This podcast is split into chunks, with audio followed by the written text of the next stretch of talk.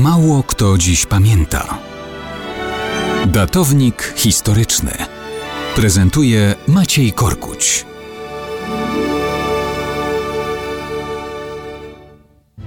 Mało kto dziś pamięta, że 11 maja 330 roku zostało ogłoszone przez cesarza Konstantyna Wielkiego nową stolicą cesarstwa miasto, które przeszło do historii jako Konstantynopol.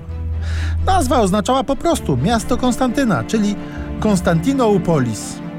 Miał to być drugi Rzym, jaśniejący na tle mocno już podupadłego wiecznego miasta. Przez kolejne dekady to Konstantynopol będzie sercem całego imperium, a po jego ostatecznym podziale centrum Imperium Wschodnio-Rzymskiego. Miało ono przetrwać bagatela niemal tysiąc lat dłużej niż Imperium Zachodnio-Rzymskie. Nazwa Bizancjum, pochodząca od greckiej osady, na której zbudowano Konstantynopol, była nadana temu państwu wiele wieków później. Mieszkańcy i władcy wschodniego cesarstwa uważali siebie za spadkobierców całej tradycji imperium, które zamieniło Morze Śródziemne w wewnętrzny akwen imperialny. Sami siebie nazywali więc Rzymianami po prostu, a każdy cesarz uważał się za następcę Cezara, bo był nim w rzeczywistości. Położone nad cieśniną Bosfor miasto było chronione od lądu wieloma liniami umocnień.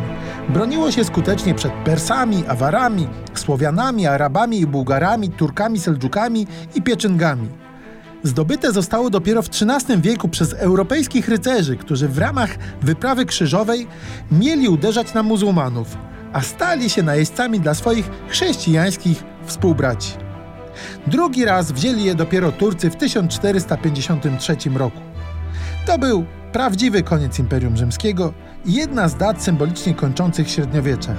A Turcy Konstantynopol wzięli i pod nazwą Istanbul trzymają go do dzisiaj.